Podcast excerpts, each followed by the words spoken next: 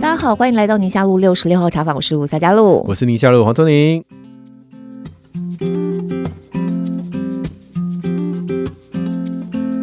那我们今天这一集节目聊的是所谓的修复式司法。大家听到这五个字呢，可能第一个想法会觉得说啊，那应该又是露露点的题目吧？为什么要这样？不是，我不能点一些稍微有点没有啊，所以才水准的题目就是，所以所以才是要把球就是让你来接，啊、对不对？为什么你会突然对这个题目有兴趣？你那时候点这题，我一点诶。这样那种感觉，其实这一切，当然我必须要说，这是一个命运的带领哦，命运的带领。对，因为我对“修复正义”这五个字是完全没有概念的。对啊，我就在想说，你怎么对这五个字有概念？然后就在那一段时间，我们不是聊了很多跟校园的那个伤害的事情，对对对对，我们在想要找对，想说要找什么样的来宾嘛？那、嗯、不是因为这件事情而找到我们今天的来宾的，嗯、而是就在那个意念在我脑海里循环很久的时候，我有一天看我一个朋友换了工作，哦、他说我现在到了一个叫做善意沟通修复协会，嗯，好，然后他觉得里面他的老板真的很棒，然后就脸书上的一个 po 文，对对，他他是一个我算是平常不太联络，但我都会 follow 他，连友连友这样，然后我就点进去看，我就哇，这个协会。做的事情也太超越我们现在社会上纷纷扰扰的人的讨论的这个框架，嗯、就他已经超越了我们平常碰到难过的事情、社会事件的背后。嗯嗯、那他们很努力在推动一个善意的沟通，等等等等的。然后，嗯嗯嗯、当然我不是一个专家，所以我就看到这位协会的。创办人，嗯、然后是在我们今天的来宾，对对对，在做这个修复式正义十几年了，哦、然后我就点了他影片，热泪盈眶，赶、嗯、快，很感人，大家可以听我们律师的声音，他不是那种、嗯、各位听众们，不是这种因为这样而热泪盈眶，嗯、就是他就是一个非常平铺直叙，非常非常。理性吗？律师感觉不是理性，就是嗯，他并不是说故意要勾起你的感情，但是他就是这样子平淡的说出他们平常在努力的事情的时候，你就觉得哇，我今天一定要请你，你很受感动就对了。那就由你来帮我们介绍一下我们今天来宾啊。我们今天来宾就是善意沟通修复协会理事长，但其实他就是推动修复式司法十多年的陈怡陈律师。律师好，律师好。嗨，两位主持人好，各位听众朋友大家好。律师是线上跟我们录音，今天他在台中，是对。然后我刚才讲你好像，哎，你那你对修复式司法有什么认识？讲的我好像很有认识一样，其实我也还好而已。我对于这五个字啦，第一次听到就是小灯泡的案子。哦哦，真的，嗯，但也很多年前了。是是是，小灯泡那个案子，现在的立法委员王婉玉王委员嘛，那个时候呃，他做一个被害者家属，嗯，然后在整个官司的进行的过程当中，他就已经在讲到修复式司法这几个字，嗯，然后他是说，一刚开始大家媒体就问说，那你希望这个加害人他要什么样的量刑？你们被害者家属是觉得是可以接受的？他一刚开始他都不往这个方向去讨论，嗯，他只是觉得我很想要知道到底是什么样的脉络，他是什么样。个养成过程导致他今天会成为这样的一个人，是对，所以还是想要请律师先让我们大概了解一下“修复式司法”这几个字，这这在台湾推动到底有多长的时间？然后他在台湾的定义到底我们要怎么来理解它？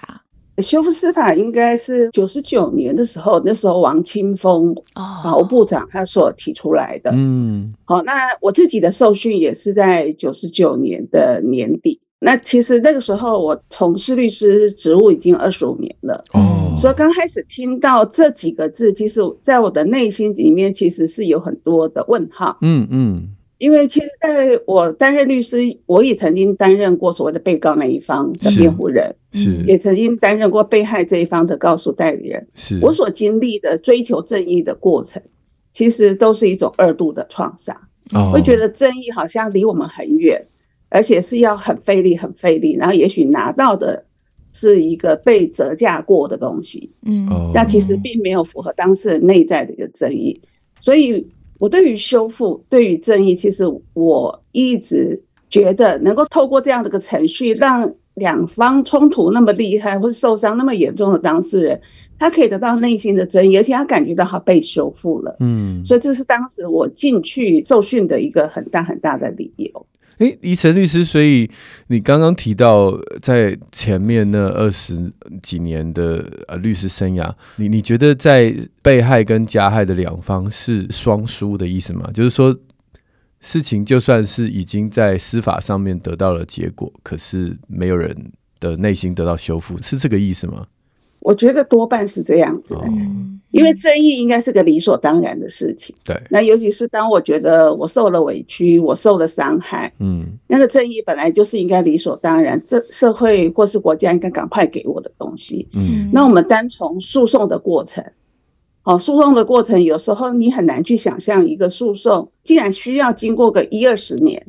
嗯，好，那也许一个诉讼会再审一个诉讼，一个诉讼会再审一个诉讼。哦，其实很多的时候打到最后是大家疲累了，真的。然后我就接受这样的现实，然后也体认到我就只能拿到这么多。嗯嗯。好，那所以刚刚医师提到很好的一点就是，即便你是胜诉的一方，你会觉得正义为什么会这么困难？嗯，正义为什么会七折八扣？哦。嗯。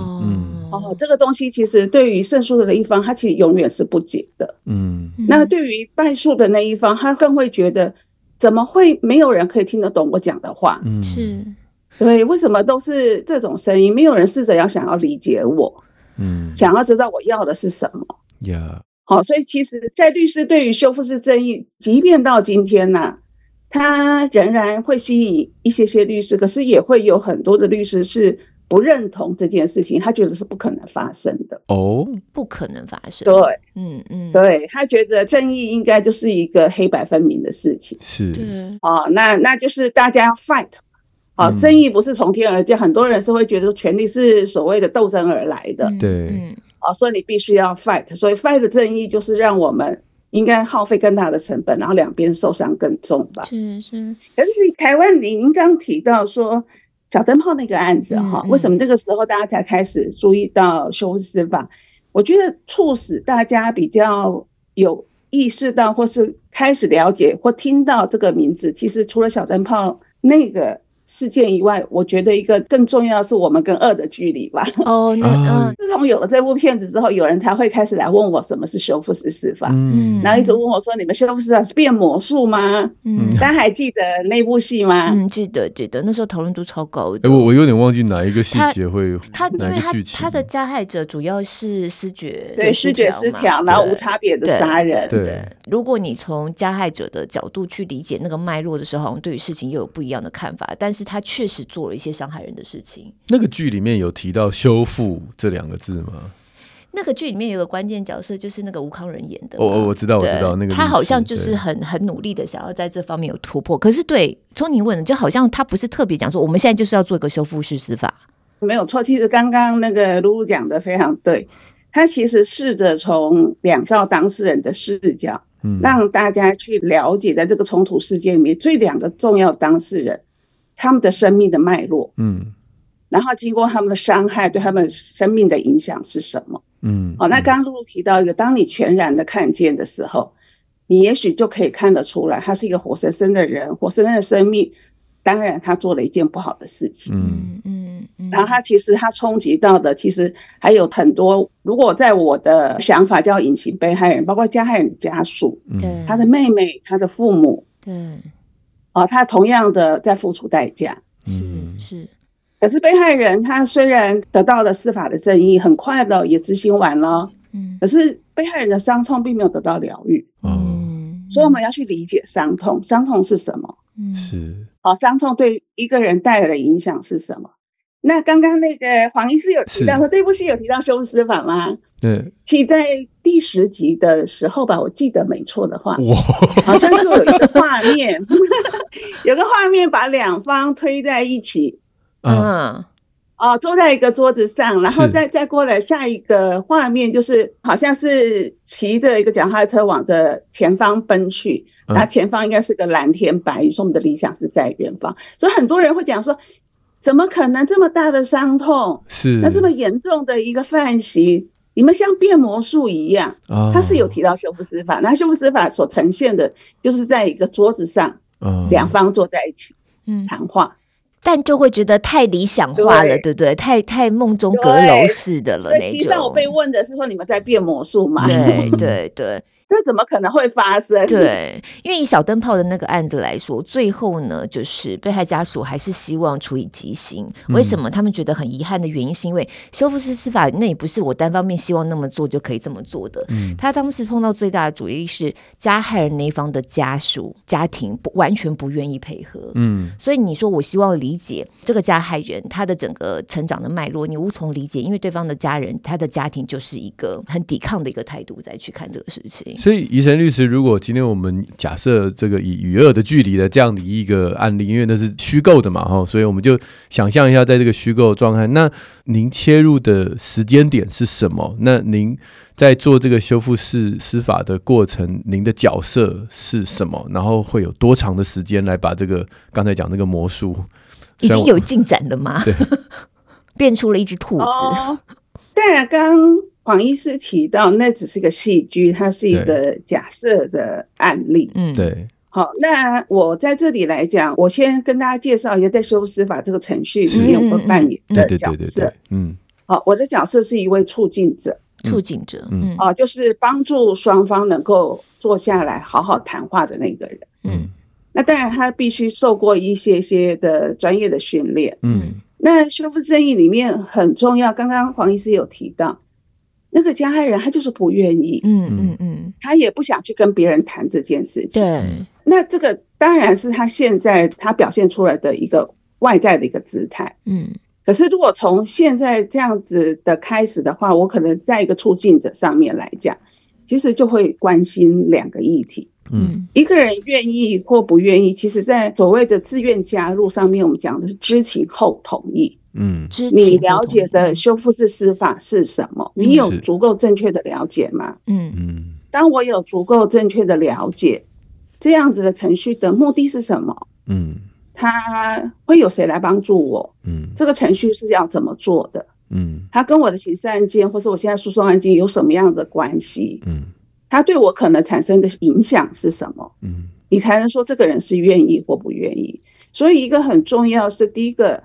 你知道现在这个人他这样的表达 no 的时候，no 的后面是什么？我不要不要，不的后面是什么？要他要的是什么？他担心的是什么？常见的误会会是什么？比如说被害者说你就是要我跟他和解啦，好啊，加害者就是说你就是要我跟他道歉啦，这样。对对对，被害人的确会有这样子，怎么可能这么严重的事情，然后就他出面来说一个 say sorry，然后我就要原谅他了那种感觉。对，那我要原谅。如果我不原谅，好像我没有达到一个社会的期待，或是的，对，那其实对对被害人是一种压力，或是一个二度伤害，被道德绑架。所以其实我们现在修复司法一个很大的困难，嗯，是它被简化成叫做认错、道歉、原谅、放下。嗯，那我觉得这八个字是很伤害修复司法的。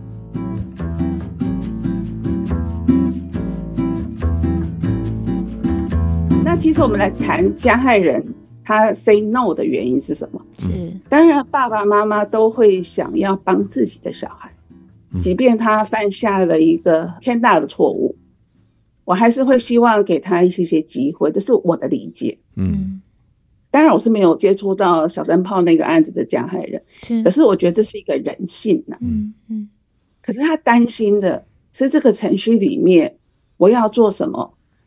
好，我想今天家里有这样的一个孩子，其实在他犯下这个所谓的恶行之前，其实一直在跟这个小孩子陪伴奋斗。最受伤或是最辛苦的其实是爸爸妈妈，嗯嗯，他有很多的无能为力，嗯，对不对？那他努力的这一直想要给孩子一些些的矫正或导正。希望他的生命是有意义的，可是他犯下这个这样天大的错误，嗯嗯、所以他第一个要承受的是外面对他的所谓的为人父母的一个评价。是是，对。那这个评价就像我们与恶的距离，那加害人他家庭承受得起吗？对啊。我们很有可能会有一些道义的磨人啊，觉得父母应该怎么样怎么样，其实都是父母的错。嗯。可是我们没有机会让他去讲出他的那一些东西，是是甚至有些人会觉得说。我为什么要把我的伤痛摊平，或是在阳光下让每个人都知道？嗯嗯。其实，在修复司法里面，其实他用的另外一个视角叫伤害，用受伤的角度去看双方的当事人。嗯。即便我们现在讲刚刚那个犯下杀人犯行的那个加害人或是加害人的家庭，其实他们也是一种创伤。我如果以我的理解，他的父母的拒绝，其实就是一个创伤的反应。嗯，对。那怎么样去跟他解说、接纳他的现在的状态，了解他的创伤？嗯，先从他现在的创伤开始听起。对，接纳他，不批判他。嗯，然后慢慢去让他能够有安全、有信任的关系，那开始能够得到一些真能或赋权，觉得自己有能力做到，帮他准备好。伊森律师会不会在这个过程当中，其实你也不是说为了一个目的性，就是 goal oriented，就是我就是要达到什么样的结果？其实你关注的是人本身，对不对？你关注的是。今天就算这样的一个关心，一个呃期待能够理解创伤的过程，最后是没有结果的。但即便是如此，这件事依然是有意义的，对你来讲。是的，对。所以黄医生，我觉得你好棒啊！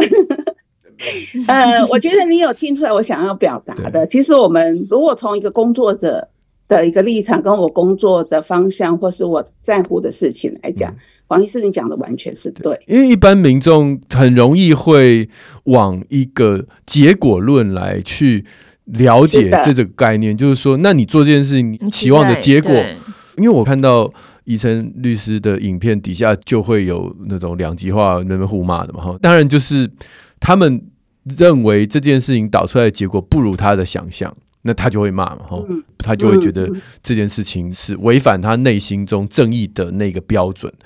可是，我觉得以晨律师有点哑巴吃黄连，有苦说不出是原因。嗯，某些程度上是可以这样讲。可是，我想再有两个很重要的观点。嗯嗯。呃，我想要去分享我对修复司法里面很看重的东西。是是。其实修复式司法在当然在司法上叫司法嘛，那其实它可以广用在各个领域里面。嗯。所以它有另外一个叫修复式正义。是。好，那这里面有一个很重要的观点，就是说。我们相较于，好，相较于以前，我们在讲规范、讲法律、讲硬报是正义，其实我们讲的正义指的是一个高权者、权威者或统治者、管理者或专家，对，他眼中认为应该是怎么个样子。嗯，那我为了要改变你，或是希望你以后不再有这样子不好的行为，所以我给你一些惩罚。他用的是一个行为主义的制约理论——赏跟罚。嗯，那因为反而你可能有所恐惧、有所害怕、有所痛苦，所以你会改变行为，嗯、所以我们就可以安住在这个社会里面，大家共同生活。对。可是，在修复正义里面，他可能出发点比较不是从一个权威者，这个所谓的团体里面的权威者或管理者对的立场或是他眼光去出发。嗯，他看到的是这个世界里面真正最受伤的是两个当事人。对。嗯两个家对，那不管是我们在法律上把它叫做加害人，或是法律上把它叫做被害人，是。那我知道这是两个活生生的人，嗯。那活生生的人，我试着要去贴近他，理解他，嗯。那其实他们最能够沟通的语言，其实并不是理性，不是对于规范或是观点那些东西，他可以沟通，嗯。好，可是他们共同的语言叫做感受跟需要，嗯，这是人类共同的语言。在共同的语言上面，他们可以有一些些相互的理解，相互的一些些接纳，不再把对方去妖魔化。嗯，而且在这个冲突的过程里面，其实我们会看到当事人的有一些些无能为力。嗯，好，那我们怎么样让他这些无能为力里面，在这个受伤跟挫败的经验里面，我们怎么样去看到他的一些优势啊，或是一些资源啊，或是他的一些力量，然后去帮他赋能、增能。然后把这些力量用在服务自己的需要，不是用在攻击对方或毁灭对方。嗯，好，我来谈一下一个我第一个校园的修复案例。嗯嗯，那其实刚开始是我们台中律师工会跟台中市教育局的一个方案的合作。嗯，好，那希望说有更好的方法能够解决一些有关于学校里面的一些冲突，或是孩子行为上的一些些的问题。嗯，那这是我接到的一个转介的个案。好，那我们个案的学生大概是五年级，刚升上五年级而已，五上而已。哦，我的一个同班的同学。嗯，那是我刚学修复司法没多久，好，那当然我处理的当然是司法上的案件。那我们现在跳过司法上的案件，进到学校里面，我们接到这个案例，其实是有一点点失效。看到那个资料之后，会笑出来，就觉得这样的案子怎么会请律师来进修复？这太小儿科了，是不是？哎、欸，他给我的案例就是这两个同学在体育课的时候跳远测试考试，嗯，然后在这个考试的过程里面，两个就打起来了，嗯嗯嗯，然后体育老师当然也教训了一番，然后回到班上，导师也处罚了，好，罚写了一些些的作业。那事情早就已经结束，所以我们进到校园的时候，其实是一个多月之后。嗯嗯嗯。那刚开始的时候，我们学习的修复师法，就像立明老师来讲，他有提到说，其实我们最早学的是澳洲的一个警察人员的修复正义的模式。陈立明老师吗？哎，对对对对，他就是其实整个不管是司法或者是教育，我们都学这样的一个方式。他的方式就是说。它是一个 SOP 的标准模式，那固定问几个问题，非常结构式的去主导这些的程序。嗯，这个案子在一百零四年的时候，那当然我们也是遵循这样的一个程序，说我们呢有机会进来的时候，我们先了解这个孩子。嗯，我还记得第一次我就问他说：“哎，学校请我进来啊，好，那我是外面的老师，你可以叫我老师啊。我们要来谈一谈，看一个月多前你跟 B 同学，嗯。”我听说好像有在体育课里面有一些些冲突，嗯，啊，孩子就是非常不耐烦了，我我打人啦、啊，我已经被处罚完啦，那你还想怎样？对，他意思说我为什么要谈这个？对，然后那个刹那之间哈，因为刚学的时候还不是很清楚，我们可能会比较 follow 说我们被教导的方式，嗯，那突然在那个刹那之间，我突然有个 shock，对、啊，我不是要关心人吗？哦。我怎么去谈一个这个孩子现在都不是那么在乎的一件事情？嗯，那我眼前的这个孩子是什么？嗯，然后我马上就觉得说事情并不重要，人才重要。所以从那个当下，我就先谈，哎，你刚刚是怎么样被通知来的啊？那你觉得来这里你喜欢吗？他说我很喜欢啊，因为我不用上课。我那时候早自习。嗯，然后我问他说：“那你喜欢跟外面的阿姨谈话吗？”他说：“很好啊，谈话很好啊。”嗯，然后我就问他说：“那刚你有讲说你不喜欢上课，那你在学校这么多的课业，那你比较喜欢哪个课啊？”然后就听听看他怎么样去谈每一堂课的每一个老师，是谈他的喜欢，谈他的不喜欢，嗯。好，那这样子谈的过程里面，我就慢慢会去知道这个孩子在学校的一些些的情况，嗯，以及他看事情或看人或看世界的那个视角，嗯嗯。好，那我就知道说他喜欢的是美术，那喜欢的是体育。那之所以喜欢美术跟喜欢体育，是他有能力做到。哦。然后我就发现说，这个孩子在学习上是的确有一些困难，嗯，然后他在 follow 班级的秩序，或是跟人际相处，或跟其他的一些活动里面，他的确容易冲突，嗯，可是他是一个很特别、很特别的孩子，他每次被处罚，他都很心平气和，因为我做错事，嗯，因为我打人了，因为我咬人了，因为我什么，所以老师处罚我是对的，这正确，对，他也被制约了，对，被这个模式制约，可是他，嗯，我看到的是他没有办法去改变，嗯。改变他这样的惯性模式，那我觉得说老师这样子处罚完了之后，那有解决你的问题吗？嗯，对，结果他就发现说没有啊。那我说那老师的处罚有帮助你些什么吗？他说有啊，让我会再忍耐，说我碰到事情的时候我会先深呼吸，嗯，我会先忍耐一次，忍耐两次，第三次我就打了。对，然后我就问说，哎、欸，那你为什么会觉得打是有效？我们叫他打，对他的帮助是什么？嗯，然后他就讲，打可以让人家知道我在生气。嗯，哦，对，然后打可以让我知道我可以放松。嗯，然后我放松之后去接受我自己行为上的一些些责任。嗯，那我的日子就可以平静一阵子，至少那个当下他是舒服的。嗯嗯嗯。对，那我花了大概一次或两次去了解这个孩子。那当然了解，除了学校的生活的一些活动、家庭的，或是他在前学校他是个转学生啊，对，然后了解他从小的一些生长的过程，然后我就会发现，其实这个孩子有他的生存之道啦。嗯，就是刚刚我讲，他能够服从大人，可是他会一次、两次、三次，可是第三次为什么要打？因为他就是要 fight。对，好，除了自己的放松，让别人知道我的生气，重视我在乎的事情，知道我的存在，对他是有很多很多的意义。所以这个打对他来讲，始终是一个有效的方法。嗯，然后只是他试着在这个社会的体系里面，不管是家里面或者是在学校里面，他就是在这两个天平的两端在那边游走，他维持他的一个平衡。对对对，这是他的生存之道，也是让他生存的一个本能。嗯。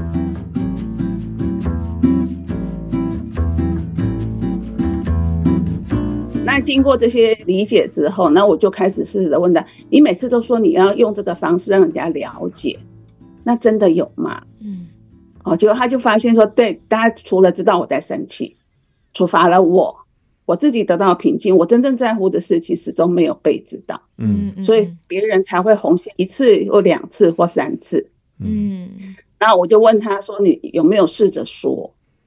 好，有没有试着说？那其实，在这个谈的过程里面，他就有讲说我会说，可是会说输别人。因为他的学习能力其实真的比较不好，可是他的肢体的活动，或是他有关于艺术的那些创作，他其实的确是有天赋的。嗯，然后他又有一些些。有一些过动，对对哦，好，他又有一些过动，又有一些注意力不集中，嗯嗯，好，种种，那那因为他过动，不能安住在教室里面，就会想办法去引起注意嘛，踢别人或什么什么之类，嗯嗯，可是在他的出发点上面来讲，他只是就是无聊动一下，或者是说他想要引起别人的注意，嗯，对，那你先了解这个孩子的基本的 pattern 的模式，知道他要的是什么。不单单只是了解这个行为是个坏的行为，嗯，他怎么样破坏了秩序，怎么样影响到别人，是为他的功能是什么？他想要做什么？我好难想象这是一个律师的工作，就是 我刚才在律师讲的，我就觉得是律师吗？是律师吗？感觉应该是个辅导老师或咨商师之类的。对，然后因为他发现说，既然我对于他这个辉煌的历史，既然没有那么多的判断啊，而且很愿意去理解，对。然后他就讲了更多的小秘密给我，哦，说他会做一些小的武器，嗯，包括十字弓什么什么什么之类，嗯，然后他的想象，嗯，好，他的心里面负面的敌人是谁？啊，他想象他有机会，他要对他做什么？可以怎么样去使用？嗯，哦，对，然后他画那个图给我，他怎么样去改良它？怎么样去做这样做？哇哦。对，所以变成说我们之间有一个，因为我的不判断，对，我愿意去贴近他，愿、嗯、意去理解他，之所以选择这样子做，为他的意义跟为他的需要是什么？所以谈到这里，他也是非常非常的挫折。而且我们在谈这些事情的时候，其实我们的过程并不是用这样子谈话的模式，嗯，我们是用画图的哦。他用画那个漫画图，我们每次都画那六格的漫画，嗯。他告诉我曾经发生什么事，他怎么选择，他怎么做什么，然后就告诉我那个武器是怎么做的，嗯，他打算是可以怎么用的，嗯，我们是用很多很多的漫画里面去去谈话，然后又有一次我们谈到这里的时候，他心里面也是心有所感，那刚好就下课铃又打响了，他就急着要走，嗯，然后说你要不要试着看，把你重要你想要走的这个原因告诉我，嗯，哦，那你就可以离开。嗯，然后他又画漫画，然后他就想说，他要告诉我这个好无聊，谈这些也没有用。嗯，你要问的事情我通通忘记了。嗯，说他要 那我说，哎，可是如果我听到你这样子告诉我的时候，那我们就重新来复习嘛。你如果忘记的话，老师有，我们可以一起来复习，用有趣的方法来复习。嗯，可是你真正想要的是离开。嗯。哦，让他慢慢去意识到，他所对外表达跟他内在要的东西，其实始终是不一样的。嗯，对，别人不知道，不知道他要什么。对，所以我们花了一些时间去帮他去练习。经过了两三次这样子，让他有意识到之后，我们才拉回到，那你要不要告诉我啊？那个学校请我进来说是体育课的事情。嗯嗯，你要不要告诉我体育课的事情？是发生了什么事？嗯，所以到这里，大家有没有发现我不一样？嗯，第一个，我先接住人，而且是人的现在。嗯，我先谈他的心情，先了解他的处境，我才拉回到事情。是，跟一开始说坐下来，我们来进行这件事情。你说看事情的经过是什么？你讲了一个假版本。你这样看事情的经过是什么？一个乙版本。嗯。好，那假版本你有你当时怎么想的？你有什么感受？你的需要？然后乙版本你觉得？可是你觉得在这个过程里面，双方所听到的会舒服吗？嗯嗯。因为我的认知不是这样子啊。嗯。我觉得你就是在瞎掰呀。嗯。就像刚那个。刚刚我们在拉回到那个体育的时候，他用那个六格漫画画给我的时候，嗯、他刚开始的时候，他就画说，当他在那天体育课测试是要跳沙坑，要测跳远，嗯，然后他在跳的时候，那 B 同学突然在沙坑旁边一个哈啾，嗯，说他吓一跳，嗯，跳不好了，嗯，然后跳远总是有两次的机会，结果他第二次也没跳好，所以他当然就非常挫败，因为刚刚我们提到一个这个跳远的成绩好坏对他最大的意义是什么？是他在学校里面最能够肯定自己的表现。对，嗯，所以说这个也许在我们一般人会觉得跳远跳远就一次跳不好，也没有很差嘛。你只是可能你期待的是有两米，你这次也跳了一米六啊。嗯，可能我们的想法就会从我们自己的立场或是我们自己的观点去告诉孩子，你还是以后还会有机会呀。对。可是对这个孩子里面，这个对他来讲是一个很大很大的挫败。可是其实他是能够遵守学校的一些规则跟秩序的人，所以他就百无聊赖的从沙坑走出来的时候，他就看到那个 B 同学在旁边笑，嗯，说他丢了他想知道，嗯嗯。哦，啊，当然 B 同学不甘示弱，他也捡起沙子往他丢，然后就打起来了，就两个人就是因为这样子就扭打起来了，对，那当然体育老师打人都不对嘛，嗯，所以两个都是要要责骂，然后互相要道歉。然后跟他讲要和好，那同时告诉导师要加强管教。嗯，然后第二天回到那个班级的时候，导师把他叫过来，结果他就发现他讲的没有人要过程跟 B 同学讲过程完全不一样。哦，对，B 同学说是他就是没有任何理由他就攻击我。嗯，可是，在 A 同学里面是你故意要害我的。好，所以他一直认为说不公平，不公平的原因是什么？因为老师还是两个的处罚嘛。对对对，所以他后来慢慢就会衍生一个认知，就是跟学校讲没有用，跟老师讲没有用，跟父母讲没有用。对，因为他很快的用大人的观点进来。对，那经过律师这样一个修复式的对话之后，后来这个孩子有什么样的改变？好的进展吗？刚开始大家可以看到他第一个版本，就是说他是故意迫害我的。嗯。然后后来这样子的过程，让他全部能够说法，然后去讲出他自己认知在学校他的位置，嗯，然后竟然得到一个说他以为他都没有一科是表现好，如果体育再不好，他要被重读，嗯，他换过很多很多的学校，嗯，然后才知道他真正的恐惧是在这里，是，嗯，然后在这些恐惧上面，我们跟他有一些些的合作，告诉他可以用什么方法去表达，我们请他再画一个图。你觉得这样子的程序里面，那个 B 同学是怎么想？他开始告诉我说，B 同学他哈啾可能是想要跟他玩，嗯。嗯，他觉得这是有趣的，所以他丢他石头时，他一定被吓一跳，嗯，所以他丢回他沙子，他只是在反击，因为他生气了，嗯，所以他开始可以用其他人的视角来看这个冲突了，对，因为他自己要有一些些被理解、被接纳的经验，他才有可能去同理别人啊。嗯，所以直接的换位思考，直接说，你想想看，如果别人这样子对待你，你会有什么样的感觉？你会希望这样子吗？你这个换位思考不是同理心。对对，一般人常会用这一招，真的是我们很直觉式的对话模式，或者是还有大人直接施暴的，对不对？对，连话都不讲了。我对我踢你，我踢你，踢你怎样？你喜欢这样被人家踢吗？那你为什么要踢别人？对对对，对。那我在讲说，你为什么会觉得他想跟你玩呢？从他每一句话上面，你愿意去好奇。嗯。后来我才得到另外一个版本的故事。嗯。因为其实我进到学校的时候，那个导师跟我讲，他们两个已经势如水火。哦。说他刻意让他们分离。嗯。然后他们不同组。嗯。可是我听到另外一个版本的故事，他觉得他很欣赏这个同学。哇！天哪！他常跟他一起玩，而且他常到他家里去玩电玩，这些老师都不知道。嗯嗯，那老师的理解是他们在班上的成绩是一个在前面，一个在后面。嗯，然后这个孩子他本来就打遍天下无敌手。嗯，他跟班上同学会打，跟隔壁班会打，会跟低年级打，会跟高年级打。嗯嗯，对，然后经常会发生冲突，然后别的家长对他唯一的要求是他要看医生要吃药，哦，然后的确有看医生有在吃药，嗯嗯，对，就是这是别的家长愿意原谅他的方法，嗯，所以等于这个过程虽然听起来是非常的需要时间精力，但是如果我们今天把它放大一点来说，我们可能真的是减少了一个未来少年的。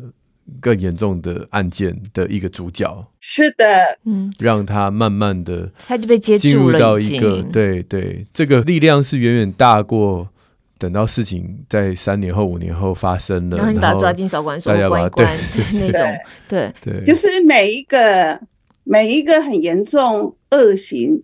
的犯罪都不是凭空而来，它有一定发展的脉络跟过程。嗯、是，是。那我在想，为什么少年事件处理法或是社会安全法希望能够及早介入？嗯。所以修复式司法里面，其实在国际的研究里面，它对整个社会的总成本是降低的。是。所以律师，你在看到这一次发生在新北市的那个事情，大家看了都很难过。你看了，你应该会有特别的感触吧？或者是你觉得像这样子案子，你们也很合适去介入做这种所谓修复？不是司法的操作吗？应该是这样子来讲啦。目前，目前以台湾的修复司法来说，还没有很明确的说什么样的犯罪是不适合。像我自己也做过杀人的案件哦，那我也有做过三十一重伤失火的案件，我也做过所谓的加工自杀，嗯，那但我也做了像学校那样很轻微的一些些的案件，嗯。哦，所以应该我觉得都是有可能，可是未必都适合。那未必都适合。里面刚刚我有提到说，其实很重要。如果你知道修复司法更在乎的是中间的人，嗯，所以人他的现在的状态、他的意愿，你怎么在他的系统内跟他工作，嗯，而不是告诉他另外一个价值观，你根据我的价值观去工作，你会得到好处，嗯，而是愿意在那个当下接住他、贴近他、理解他。去支持他，根据他想要的去工作。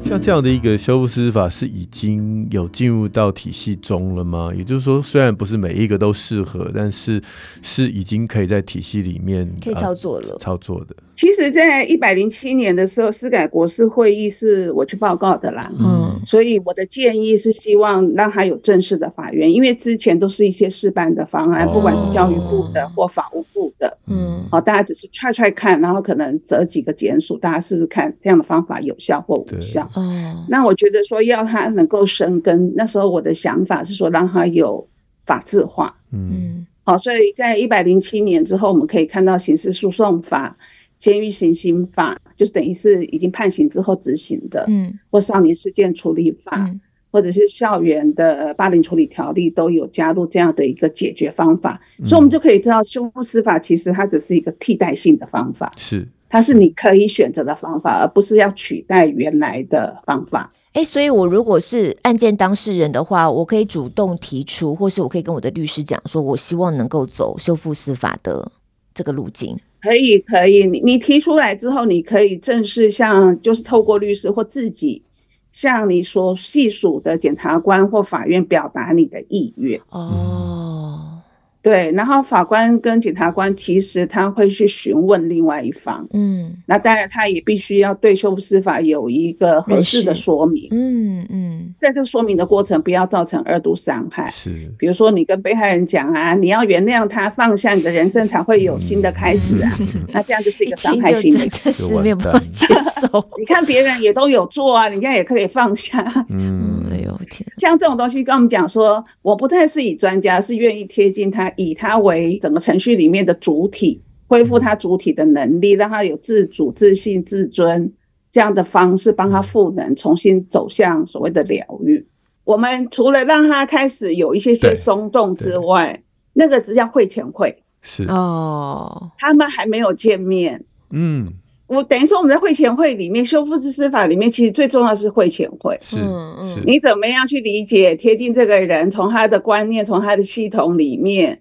让他对这件事情有一些些真能，然后有一些些认知的转换。是，那我们再过来就要帮他准备进入修复会议。懂。嗯、那问他他希望什么？他希望能够跟以前一样，跟他一样在体育课里面可以一起竞赛，嗯，然后看比赛谁跑得远，嗯，跑得快，嗯，然后希望跟他一起玩电动。那我说你要怎么样才能够做到？他说我就是脾气坏。那我说那要不要写一张卡片给他？对。所以在进入这个修复会议，我们帮这个孩子是准备了一张卡片。嗯、那因为他讲话讲得不好，对，嗯，所以我们为什么要帮他准备卡片，让他写出他的心声？说他很喜欢跟他一起玩，嗯、可是他脾气很坏。那希望他以后在发脾气的时候，还能够提醒他。是。那所以在这个会议里面，其实也是半用画的，半用说的，让他们去对话。哦。那我就试着问 B 同学：“你觉得他脾气坏吗？”然后他就说：“对呀、啊，他经常跟人家讲的冲动啊。”然后他说。他说要提醒他，你愿意做吗？你觉得有效吗？他说有啊有啊，他其实是个好孩子啊。对，因为他为什么可以跟他一直在玩？其实他可以看到别人所谓的穿过那些不好行为后面那个很单纯、很天真的他。是是。他说他是个好孩子，提醒他是有效的，真的就修复哎。嗯。哎，可是如果是这样子，因为我们是一个教育的角色。如果只停在这里。其实他可能就一时的感动，也许他的改变的效果会比较低啊。对，因为刚刚我提到，他其实是一个很惯用的模式，或是个惯性的。嗯，那你大人在教育的或引导的立场，你会提出一些些问题。我我的讲法就是说，哎，可是阿姨的经验很困难呢。嗯，我很生气，很生气的时候，人家叫我不要生气，我还在再生气怎么办？嗯，你试着抛出问题。是。他们两个人就叽叽喳喳一直在想说，我们可以讲一个 好笑的事情啊啊啊！然后他们就一直在想讨论什么叫好笑。后来他们决定的某一件发生在班上的事情叫好笑，嗯，所以他们就发明了一个叫暗号卡，嗯，要讲一个暗号，嗯。然后他们就觉得这样就可以解决了，嗯，那我就又提出了我的问题，因为我知道他一二三是很短的，第三就出手了，对。然后说，可是我的经验这样我会卡住呢，我我心里面一边很生气，那一边想笑，就有一点在那边冲撞，我还是有时候气比较强的时候，就还是会出手，嗯，我那个气要不见才可以，嗯，然后就问他们，可是这个就把他难住了，对，对，那我就说气要怎么出口？然后就看他们开始在动脑筋，可是咕噜咕噜的没有想出什么方法。然后我就说，我看过那个绘本啊，杨丽蓉老师那套绘本，我一直想到那套绘本。对对，嗯，是会对那吐火龙跺脚，完了当那吐火龙把那个气把它吐出来，好不好？嗯。然后吐火龙吐气，我就让他们深呼吸，深呼吸，吐气，吐气。嗯。然后他们说，哎，这样很好。然后我说，可是不对啊，吐火龙有尾巴，你没有尾巴，不像。然后我问他说怎么长尾巴，然后他们后来两个男生就说，我们把手握在后面当尾巴，然后吐气，然后就在练习。嗯，好，然后他们就觉得好，以后就用这个方法。可是，在我们的教育的立场，其实我们有我们的想法，因为小孩子就是他整个的认知、情绪、行为的控制本来就不是那么协调，或是那么好。嗯，他即便想要做好，可是你要帮他发展出好的方法。嗯，就像讲他打人，最主要是要让他的情绪能够过去。是。因为他自己绷得很难过，嗯，所以 OK，有一个人愿意理解他，去提醒他，可能那个人愿意跟他一起做吐火龙，嗯，然后把手背在后面。我们那时候的约定是要吐十下，那其实如果像黄医师就会知道，十秒钟的时候他的情绪就会过去了。他只要手被绑住了，嗯，他手就打不出去了，嗯。好，所以在修复式正义里面，除了这样彼此的诉说理解。其实，一个我想要做什么事情让变更好，并不是为了过去，而是为了未来。嗯、是我碰到同样的情境，我可以有什么样的方法，不同的方式来应对，对，而不是那个事件的本身。嗯，对，所以包括我们在大人的案子也会这样做。是。所以，我大概可以理解宜晨律师把在成年人的世界的这个修复司法或修复式正义的概念，慢慢把它推到社会、校园、亲子，甚至孩子本身的这个互动。我觉得这就可以理解善意沟通修复协会，就是律师现在最主要的这样的一个推广，其实是因为你觉得必须要从这些最基本生活周遭。的冲突开始去善意的沟通，然后有这样的一个修复的过程，会比到后来已经是闹上社会版的时候才来修复来的更早一点修复，早点好，更对，这是是当初成立这个协会的初衷。是的，就是我刚刚为什么讲说，其实我们在做大人的案子会更难，会觉得那个伤痛更深更沉，会觉得那惯性更强更僵化或观点。嗯、我们当然也要花更大的力气去陪着当事人去谈，嗯，然后自我的觉察、自我的接纳，嗯，这个时候才有谈到对别人的同理，嗯，对别人的理解，嗯，如果他对于自我。本身他都是不清楚的，他很简单，就直接跳过自己的内在，是。跳过自己的需要，就很简单的归因都是外面。对，嗯，你怎么做，其实他都不会得到真正的和平。嗯，好，其实，在修复司法，在儿童权利公约，其实像包括善意沟通，就是国际儿童权利公约教材里面的和平教育的教材。嗯，我怎么样可以知道人跟人不一样？嗯。然后在不一样里面，我怎么样去理解，怎么样去合作？嗯，是合作比较重要。就是说，其实国内一直是一个竞争的教育，我们总是要在两个不同里面，我们可能是是非对错，对也可能是优胜劣败。对，对我们要择一单一的规范，单一的价值。可是我觉得社会之所以丰富，就是有各种不同的人，嗯、它丰富了我们的视角。嗯。让我们更有能力去彼此倾听，或是彼此接纳，或彼此合作。嗯，是是。哦，那其实我最近有看了一本书，叫《交出杀人犯》。哎，我们最近这本书已经对被推荐第三次，点击率超高了。呃，这《交出杀人犯》，我觉得我为什么拿这一本书来回应刚刚主持人谈到的新北那个案子？对。其实那个作者，对，他好像是一个日本的辅导专家，对，就是也是在监狱里头在做矫正的，对对，做矫正做更生。那根据他三十几年来对监狱里面指派的都是一些严重犯行或累犯，嗯，然后他也接触了很多孩子。其实里面就提到了一件事情，所谓的标准的反省教育，对啊，尤其是那个直接换位被害人的观点的一个教育。其实对一个孩子的改变是没有任何帮助，对对，没有任何帮助，而且甚至会让他越来越坏，把他真正的动机反而掩盖住了。对，我只要道歉，我就可以解决事情了。因为在这个过程里面，他再次的经验到的是压抑。对，没错。他再次经验到，之所以能够有能力压抑，是因为他有 power。对，所以他会用其他的方法去找到他的 power。是。其实情绪就是一种能量嘛，他总是生命总是要想办法有出口的嘛。对对对对，所以你如果不能从这个情绪上去理解、去贴近这个人，知道他要的是什么，帮助他再发展出一个新的好的好方法。嗯嗯。其实我们讲再多的矫正或讲再多的道理，其实是没有什么帮助。我觉得那一本书其实我我看了非常感动了，大概就是在。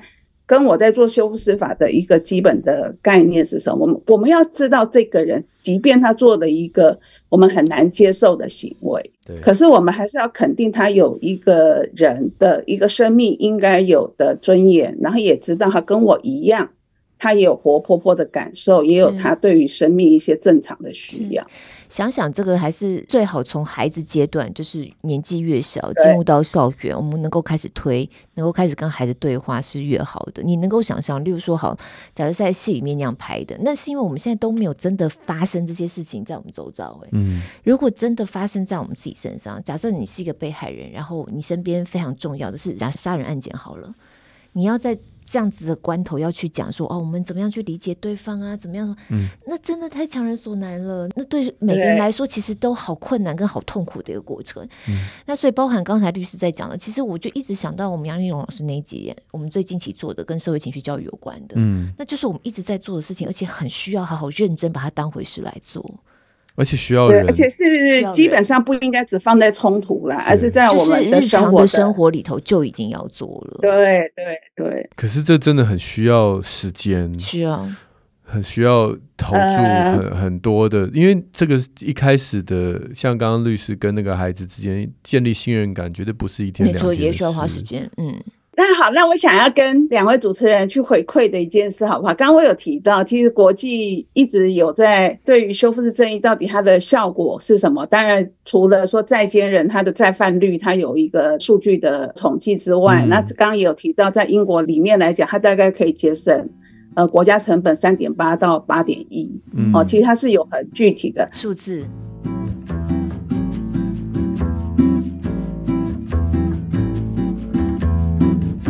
们来谈那个孩子。嗯，那个孩子其实他有他自己的生活环境的坎坷啦，那历程其实也不是那么顺，所以他是从北部转校来的。嗯，那其实在这个之前，我有先了解他三四年级的导师，然后也跟这个五年级的导师谈，我才能够知道他大概的一些一些的状况。嗯，那基本上他是红，通篇都是红的啦，就是他有很多辉煌的事迹。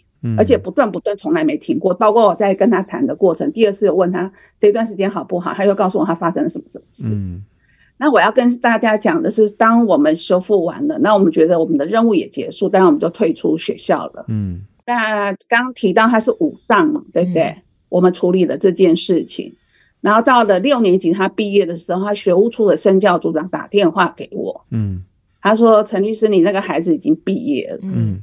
那我就问他说：“那他后来呢？”他说：“一样的，他以前天天来学务处，嗯，被老师送过来，被家长送过来。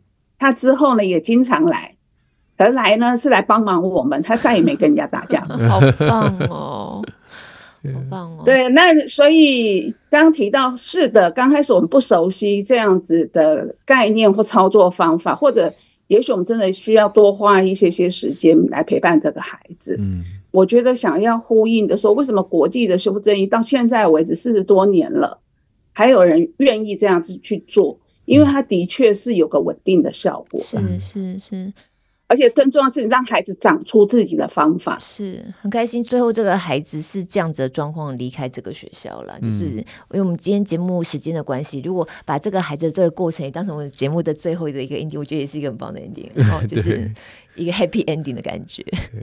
我看到您的这个协会用了圣经的一句话，就是这个撒种子的去撒啊，撒到撒出来，有些落在路旁被践踏，被天上飞鸟吃了；那也有落在石头上干枯的，也有落在荆棘里窒息。这圣经里面的比喻，嗯、但是也有落在好地里、嗯、好土里的，那长起来结了百倍的果实。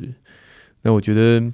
律师，你们的这一个努力，其实就是希望这些孩子就这样撒在这个世界上，也如同很多常常在网络上面讨论说啊，这些人就是啊家庭失能啦，然后一切事情都怪在他的爸妈啦，怪在他的家庭啊，没有错，没有错，的确家庭很重要，这些孩子的确被撒在一个干枯的路边，甚至荆棘的土地里，他可能是在家里被伤害的。可是老师，你们或律师，你们在努力的，其实就是希望能够创造一个好的土地，让这些孩子能够滚动、滚动、滚到这个好土里，那 以后可以长出甜美的果实。这这个整个起心动念跟到目前为止的推动是怎么样跟学校合作，或者是一般的家庭要怎么样？去得到类似这样的帮助，老师要不要跟我们？呃，律师要不要跟我们？我一直讲老师，因为我总觉得用律师，而 且而且我觉得律师刚刚跟孩子的对话不是真的很老实。对，就是大家要怎么样找到这个资源呢？如果今天有一些家长听了以后，有有需要，对对对，就直接找协会吧，是不是？其实我们从进来之后开始进入教育圈。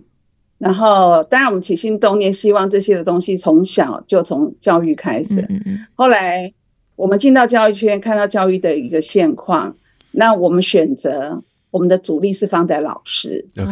啊，因为我我会觉得，其实学校是小孩子的第二个家。是是。那老师可能是小孩子的第二个父母。嗯。所以，我们从台中律师工会的时期。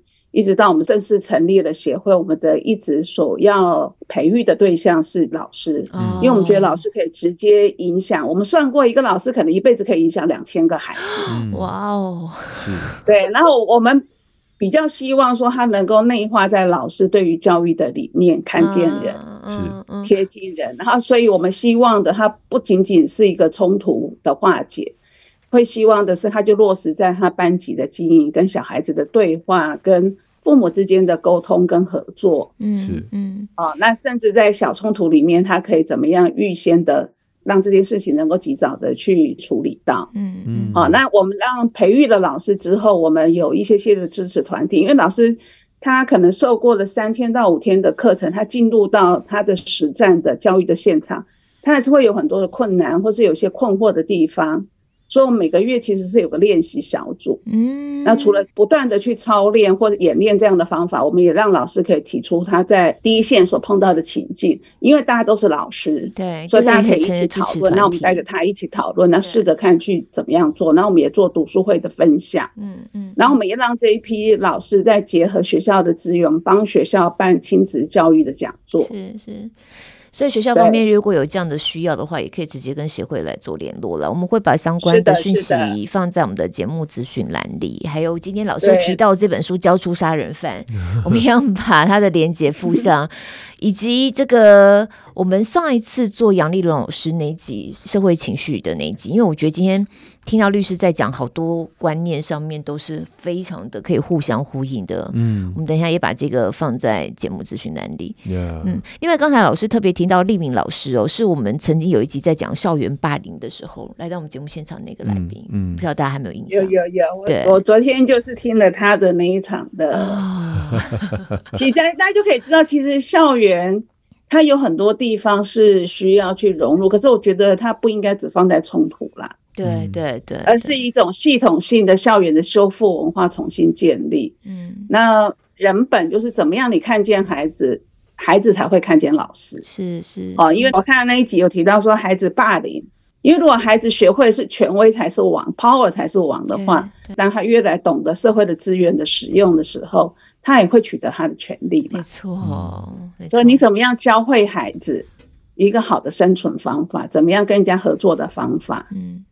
怎么样双赢的方法？对，我觉得霸凌才是能够真正的根本上去处理它。其实老师今天的整个过程让我觉得很像圣经那个撒该的故事，我有新的体悟，嗯，对不对？嗯嗯。大家不知道有没有听过了？反正圣经有一个人就是很坏的人，嗯，可是。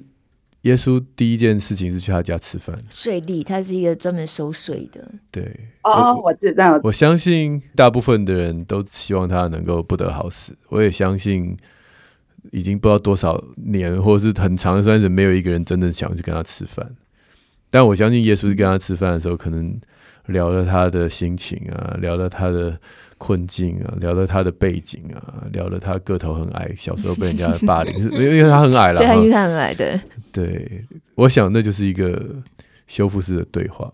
嗯，从被接纳开始吧。我被接纳，你来我们家吃饭，就是从我被接纳的感受。对，嗯、对，就是我们除了解决问题、关心事情，应该更重要是看到人，对，关心人、嗯、接纳人。对，圣经那个故事的最后，这个这个是，因为中间的细节是被跳过了。就 是只知道耶稣跟他吃完饭之后，那个税吏自己说他要捐出他一半的财产，他要赔偿他以前害过的人。好，但那个都不是耶稣提出来的，不是法官判的。今天啊、哦，你认罪了，那我们现在要把一半财产没收，然后你要赔人家四倍。那个解决方法是他自己提的，就像今天那个校园的孩子，我想他们两个人自己讨论出来的。不管是喷火龙啊，或者是或者是摇尾巴，或者是摇尾巴，深呼吸。